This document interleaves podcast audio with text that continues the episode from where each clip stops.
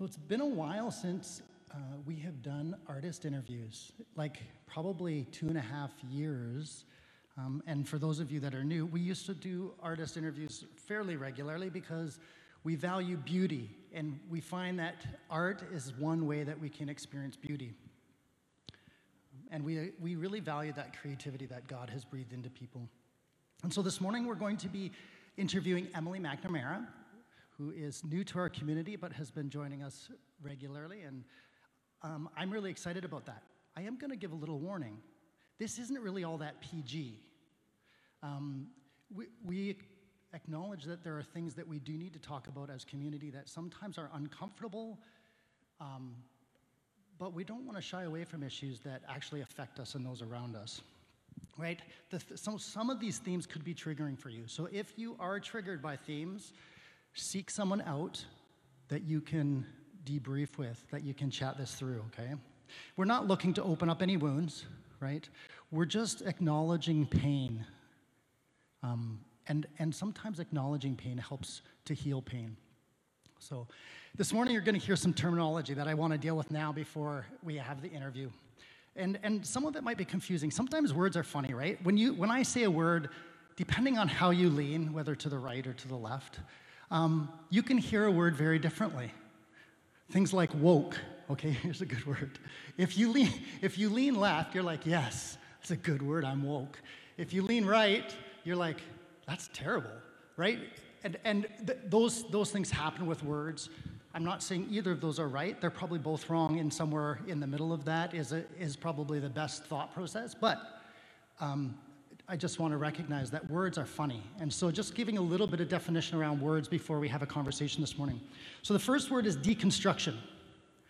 And we think we all know what that means. But in, the term, in terms of faith, deconstruction, right? And we hear this word, and sometimes we're confused and frustrated and sometimes even angry at people uh, deconstructing their faith, right? Parents dread the day where their kids deconstruct the things they believed in things about God, about the Spirit, about Jesus, about Scripture, about church, about sex, all of those things.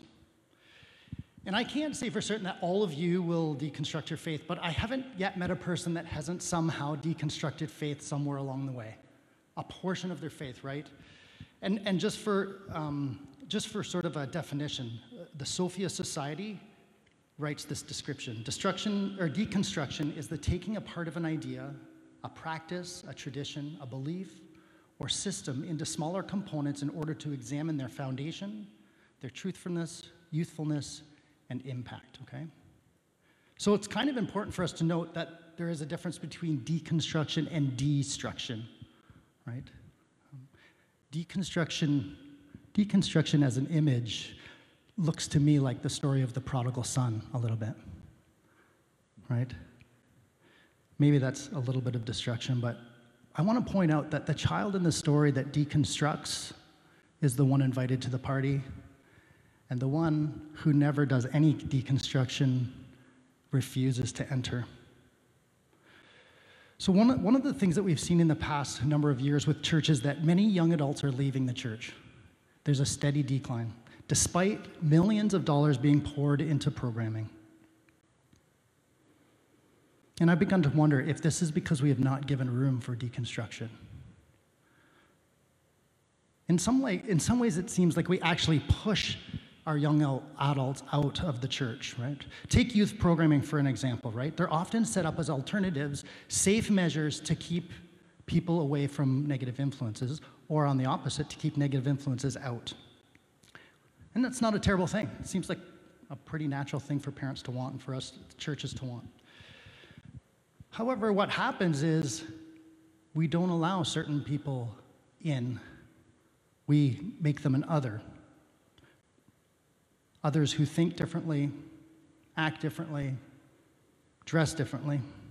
The problem with this is that when a young adult becomes something other than when they begin to question their faith, they themselves become the other that wasn't welcome, that looked different, that sounded different.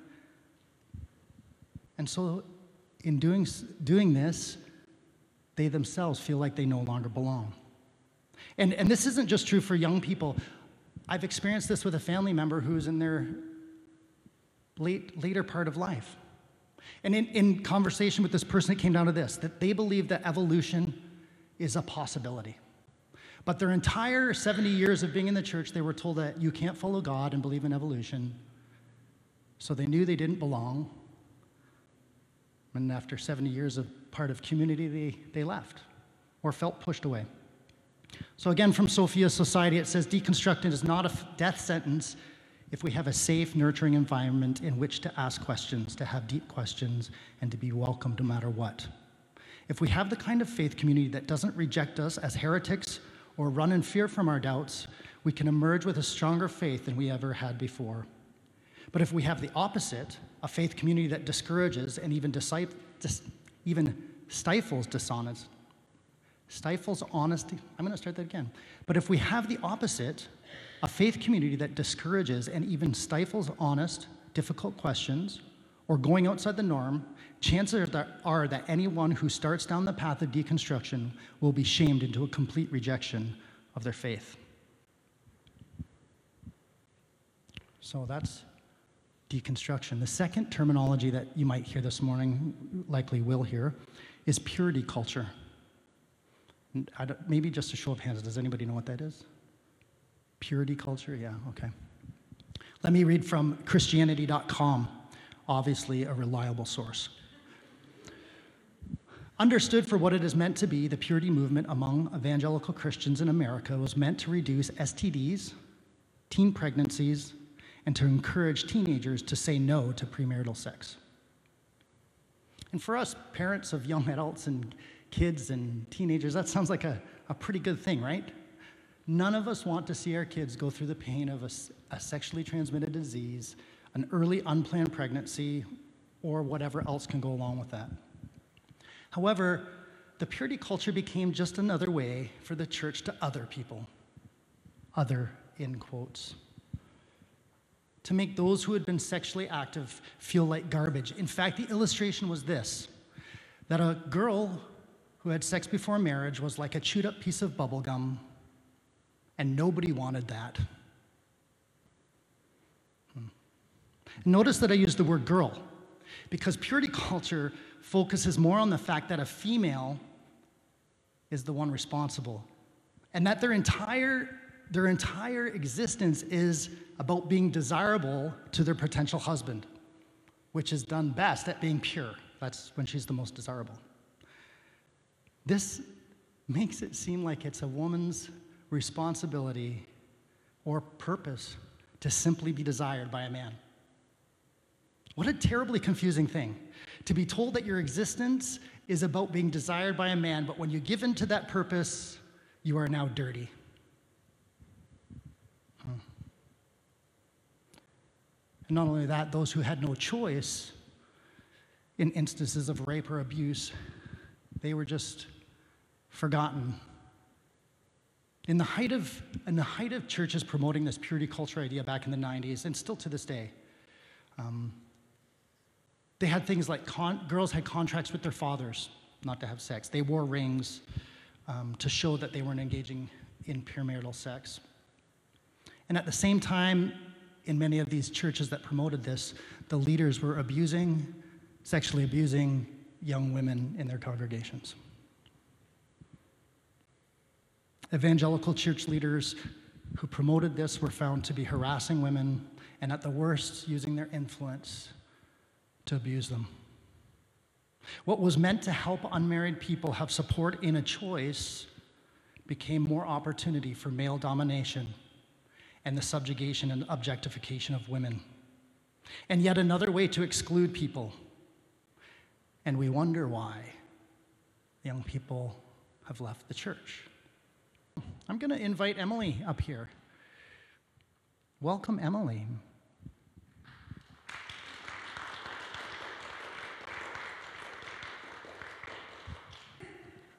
Excellent. I'm excited Me and too. a bit nervous. Me too. Yeah, Yeah. perfect. These are not pre recorded. No. No, They are not. so- They are live. Um, so the first question is this uh, Okay. Tell us a little bit about your faith journey and how like that informed this artwork. So you'll Yeah. see uh, just a little explanation. The artwork on the walls is all Emily's, and if you are a little bit leery of feminine form, stay to my right. okay, if you're okay with feminine form, you may proceed to the left. Yes. So yeah, and so just tell us about your faith journey and how that informed this artwork. Yeah, for sure. Um, so I grew up uh, in the Catholic Church. I would go every Sunday with my family, and as a kid, I just loved it. I thought it was great. Um, I went to Catholic high school, so it was kind of just a lot of that um, is what informed my faith as a young person. Um, once I got into high school, I kind of started questioning some things um, that I thought that we were supposed to believe in not just the Catholic Church, but just as Christians in general. Um, and because I had a lot of questions, I started doing my own research um, on the internet, which is never a great resource. Well, it sometimes is, but it can have problems. Um, but I was looking for a Christian perspective on a lot of the questions that I was asking about just, you know, the Christian view on various things in like politics, in sexuality, in just personal life and how to live your life um, well. And a lot of what I found was um, kind of like what you were talking about earlier. It was very shame-based. It was a lot. It was very conservative. It was very um, heavily influenced by purity culture, which I think, as a young person, having no idea, like, you know, um, not really having like a Christian space in my high school or church to kind of talk about these things because nobody talked about them. Um, that was kind of just what I went off of, and what that ended up being was a breeding ground for a lot of shame, um, both for having the questions in the first place and not necessarily agreeing with the answers that I found and I felt like I was supposed to believe. Um, so that was very difficult to deal with and kind of an isolating experience. And I wasn't really sure who to go to or talk to, so I just didn't um, and kind of internalized it, which I'm sure is a shared experience by many people. Um, and then I came to university, and by that point, I was kind of ready to throw in the towel on Christianity. I was like, this just doesn't seem aligned with what I feel in my body is right, but I was told that I should not listen to that because that's not, you know, what Christians are supposed to do. Um, and I was lucky enough to find faith communities on campus that allowed for these questions to be asked. It took a long time for me to be comfortable asking them because I thought, you know, people were going to judge me, um, but that didn't happen. So I think that was really transformative in allowing me to kind of go on this journey of deconstruction. Uh, thankfully, I have a lot of really amazing Christian friends who were also on board with all of that and had similar questions. So um, that whole journey kind of informed my art. Um, I paint and draw a lot about specifically the discourse surrounding the female body in Christianity because I think it's something that we just don't talk about very much. So, yeah. Awesome. Mm-hmm. Um, so, just a quick side. Tell us what you're in university for. I, di- I yeah, of course. Um, so I'm studying, I'm going into my fifth year of my undergrad, and I'm studying studio art and psychology. Studio art and psychology. What a good mix. yes. Um, so this art then was painted. Was it used in your your schoolwork? Um, it started out being just kind of a personal thing that I was exploring um, somewhere along the road of my deconstruction process, and then I ended up kind of making some of it for classes and just had like really wonderful support from my professors and classmates, which just kind of fueled it even more. So it's a combination. How so that? I mean, we didn't. I didn't ask this question in, in Yeah. before, but in, in the university context, you're exploring your Christian faith, which Mm-hmm. often people assume is not a reality. And here's the, Mm-hmm. the irony of this: you didn't feel you could explore it in your church circles. Yeah. Um, so, how- you say there was support from uh, your prof- professor. Mm-hmm. Was the was the faith portion of that fairly explicit for them? Yeah, it was. Um, we would have, you know, like conversations as the art pieces were being developed about like why I was creating them because they want to know the motivation. So I would share a little bit of the experience behind it and not just my experience but also the experiences of other people that I've heard that have also been really damaging. Um, and it was just interesting to get like a non-Christian perspective on things that could be considered like cultural or secular issues. Um, and it just kind of reinforced that what I was doing was healthy, I guess, in like exploring these things. So. Cool. Awesome. Thanks. Yeah. Um, so you speak of deconstruction. We kind of defined that earlier mm-hmm. m- several times on, on, the artist statement. So beside most of the artwork, you'll see a blurb, and it kind of explains what the imagery is about. In those artist statements, you you speak of deconstruction. So how has that that idea been helpful for you in your faith? And then how important is it for us as a community to make room for that? Yeah, that's a great question. Um, deconstruction honestly saved my faith, I think. I genuinely think I probably would have thrown in the towel if I had not gone through this very um, confusing and like painful process that felt really isolating at times. Um, so it was very important. And I think it's essential, especially for young people in their teens, I think, to because that's kind of the stage in life where we're questioning things, I think, a little bit and coming into our own beliefs and identities. Um, providing space and talking about these things is very important, I think, and allowing them to question and saying, like, it's okay and it's good and it actually strengthens your faith over time to be questioning these things. So I think it's, you know, I hope everybody, like, who experiences it doesn't have a painful experience with it, but I think it is important to kind of just come into your own beliefs and find what resonates with you as a person. Mm-hmm. Awesome, thanks. So, in one of, one of the artist statements, you write this Women's bodies have been sexualized throughout time and in many contexts continue to be exploited and viewed as sexual objects. Mary reminds us that women's bodies are not sexual objects, but rather sacred vessels of creation, a protector of our inner being, and a way in which we experience the world through, our sense, through all senses and my, my question is a little punny. Can you flesh this out a little bit for us? yes, I will. Um, I will expand on that. Um, yeah, I think, um, especially like kind of growing up in the in the Catholic context, Mary is very much put on like this pedestal um, because she is the kind of example of the Virgin and the most ideal, pure woman.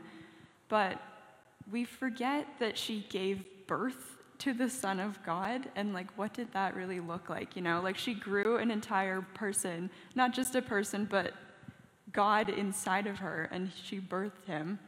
And that's just the most incredible thing. And I think it's something that we don't really like talk about or remember is that like the body is sacred and it's not sacred because it's pure. It's sacred because it like specifically for individuals who have like you know a womb let's say it, it can create life like that's that's really amazing um, so i included that piece in that artist statement just to kind of encourage people to consider their relationship with their own body regardless of gender because i think the body is very wise and it very um, it's just it's very holy and it guides us through life you know despite like what I had kind of internalized is you have to ignore it and it's going to lead you astray and it's going to lead you into temptation. But really, like our body tells us right from wrong. And if we know something is wrong or if we know something's right, we feel it in our gut, right? So just kind of learning to listen to that, I think, is really important and sacred, honestly. So. Mm-hmm. Awesome. I, I love the second one, a protector of our inner being. Yeah. How is the body a protector of our inner being? Um, kind of just what I touched on earlier with just intuition, like I think it really guides us through life and keeps us safe and keeps us out of like we know when something doesn't feel right. Maybe our mind wants to argue with that and try to override that, but every experience that I've had where my gut has told me something and I have not listened has been one of the most painful and like challenging experiences I've had to deal with because I didn't listen to my body. So it very much does protect our inner being, and we've evolved for it to keep us safe, you know, and for it to kind of know how to navigate through the world, which is just really amazing if you think about it. It, it sounds to me like, so I feel like there's still this clinging to Gnosticism where the body is bad Yep. and the spirit is good. And we haven't learned that they're both together mm-hmm. the thing. Like Jesus was rec- resurrected in body and spirit, not just in spirit. Yep. Our, our bodies are important, and we, mm-hmm. you're right, we, d- we don't listen to them enough. So that's amazing. Mm-hmm. Does anybody, I'm, I'm going to open this up a bit, and if Emily is u- uncomfortable answering your questions, I will answer them for her the best I can. Um, but I'm going to open it up for questions for her um, if, if anyone's interested. Um, c- can you repeat what you said? Uh, to be sacred doesn't mean it needs to be pure. Yeah, for sure. Um, I think, you know, in regards to purity culture and specifically like female identifying bodies, this narrative's kind of pushed that, you know, your body is a temple and it's sacred and it's something you need to protect it, it you know, from the outside world. And that is somehow equated to like purity, which for some people is more important than others. But i think like there's so much more to that. And i think it's it has a lot more nuances and complexities. And it's sacred for various reasons. You know like kevin said like if a person you know has lost something that has not been like of their own decision that doesn't make them any less sacred so i think it's just something that we need to listen to and take care of in whatever way resonates with us the most Um, I think that's so true, and um, and the words uh, sacred, set apart. Um, I think it's all about that. Um, the, the other thing I just wanted to m- mention, um, coming f- f- from an architectural background, there was a whole deconstruction movement as well, and for me, what really helped to to to understand that, coming from a, a Christian uh, th- upbringing as well was thinking of the word construct or construct. Because I think the word deconstruction really comes from that. And a, a construct is like a system, a system of thinking, and that ha- might have assumptions. And to deconstruct is to really look at those assumptions. So that's something just putting out there to, to everyone that helped me to understand deconstruction. It's not necessarily demolishing something. Mm-hmm. It's, it's looking at that construct. Yeah, I think that's a- really important comment. Thank you for sharing that. And I think it like going off of that, it's also important to talk about not just the deconstruction because we can't stop there, right? Following the deconstruction is a reconstruction and a rebuilding with things that resonate with you. And I think that's also an important conversation to have. So thank you for, for sharing. I would say, though, that both the deconstruction and the reconstruction have to be done in safe space, Yes, right? absolutely. Like, I think that's the problem. We don't provide the safe space to reconstruct those things. yeah. Is there, and yeah, uh, let me, I'll go here and then there. Um, you mentioned that growing up, you grew up in a, in a culture that was very much this is the way, ignore your inner feelings if they don't align with this. For anybody who's had similar experiences that hasn't gone through that deconstruction process or hasn't even looked at the deconstruction construction process, is there any um, advice or encouragement that you lean on in uh, conversations to allow them to feel heard, but also encourage them to take another look? Um, yeah, I think that's a great question. I think it's like more common than we realize in like particularly Christian circles for people to feel like they don't have space or they feel like they can't ask questions because if they do, like that's going against their religion, whatever. But um, one thing I heard, I don't know if it was on a podcast or from a mentor when I was going through my whole deconstruction, um, is that shame is not from God. Like that's just not something that is, you know, if you're experiencing shame around your body or anything, um, it's not from God. Like, it's not something positive. And I think it's okay to, to deal with those things. Um, of course, like, this whole process can be very painful and it can bring up a lot of stuff. So, finding support in whatever way you can. I know that sometimes going to other people who are also involved in religion feels intimidating because you feel like maybe you'll be judged or something like that. Um, so maybe it's talking to somebody who is, you know, a more affirming Christian, or maybe going to like a therapist if that's helpful, or a friend who you feel safe with and who you feel like will be more open minded. But I think having those conversations in community, if possible, is really important. And it's the responsibility of churches to provide a community that feels safe for people. I, I always remember that the first story in the Bible, one of the 1st Mm-hmm. stories, is that Adam and Eve felt shame, Mm-hmm. and God comes and covers it. Exactly. So it kind of speaks to what you're saying. Yeah. Next question here. And This will be the last one, sorry. So, Emily, I understand that you found safe space to deconstruct what you had been raised with. Have you had a chance to go back since doing your deconstruction and have conversations with people or like individuals or the community that you were raised in? And did, how was that received if you did that? And did you experience pushback? Um, yeah, that's an interesting question. I think, um, like, my family has always been very supportive and just, like, so amazing and really has provided, like, safe space for me to land my whole life.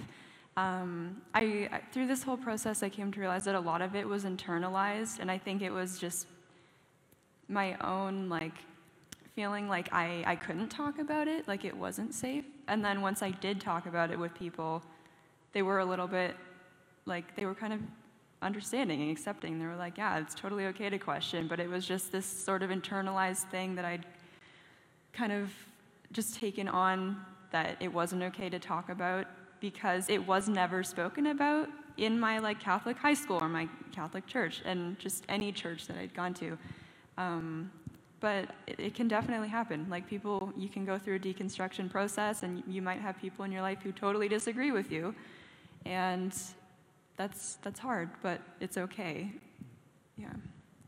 It's interesting, isn't it, that just because something isn't explicit doesn't make it, or doesn't mean it isn't implicit. Like, I, I even spoke a little bit earlier about programs that were designed to push people out. Nobody ever designed them explicitly to do that. Yeah. None of us would do that. Like, we're just, I don't think anybody's like that. Mm-hmm. However, we don't look at the way that it, it ends up doing that. And Yeah. probably why deconstruction is super important because we're always then uh, reevaluating what, what is this? What is implicit in this that isn't explicit in that? So- Yeah, for sure. And I think like talking about stuff is the most important thing that we can do because not talking about stuff almost it's like we're hiding something or like we're not talking about it because it's something to be ashamed of or afraid of. So I think just having conversations is a great first step and just like opening that door. So, for sure. Awesome. Thanks Yeah. so much. Um, thank you for being so brave. Yeah. Uh, amazing. I know it's not always an easy thing to talk to with church people, so I appreciate that.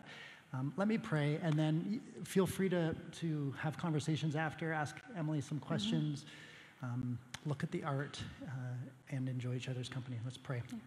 Father God, we are thankful for your presence here. Thank you for speaking to us amidst um, struggles. When, when we don't know the answers, when we think we have the answers, but those answers no longer seem to work. And we pray for each person that is going through that, those valleys, those struggles. We pray that you would remind them that you are the prodigal father, the one waiting, standing far off, ready to run. God, I pray that you would be with this community, that you would help us to be safe place for people, people to question, to be loved in the middle of that. And God, I pray that you'd be with each person that's here this morning and, and online, and I pray that your presence would be real. Bless them as they enjoy the day. We ask these things in your name. Amen. So go enjoy the day in the peace and the love and the fellowship of the Lord Jesus Christ. Amen.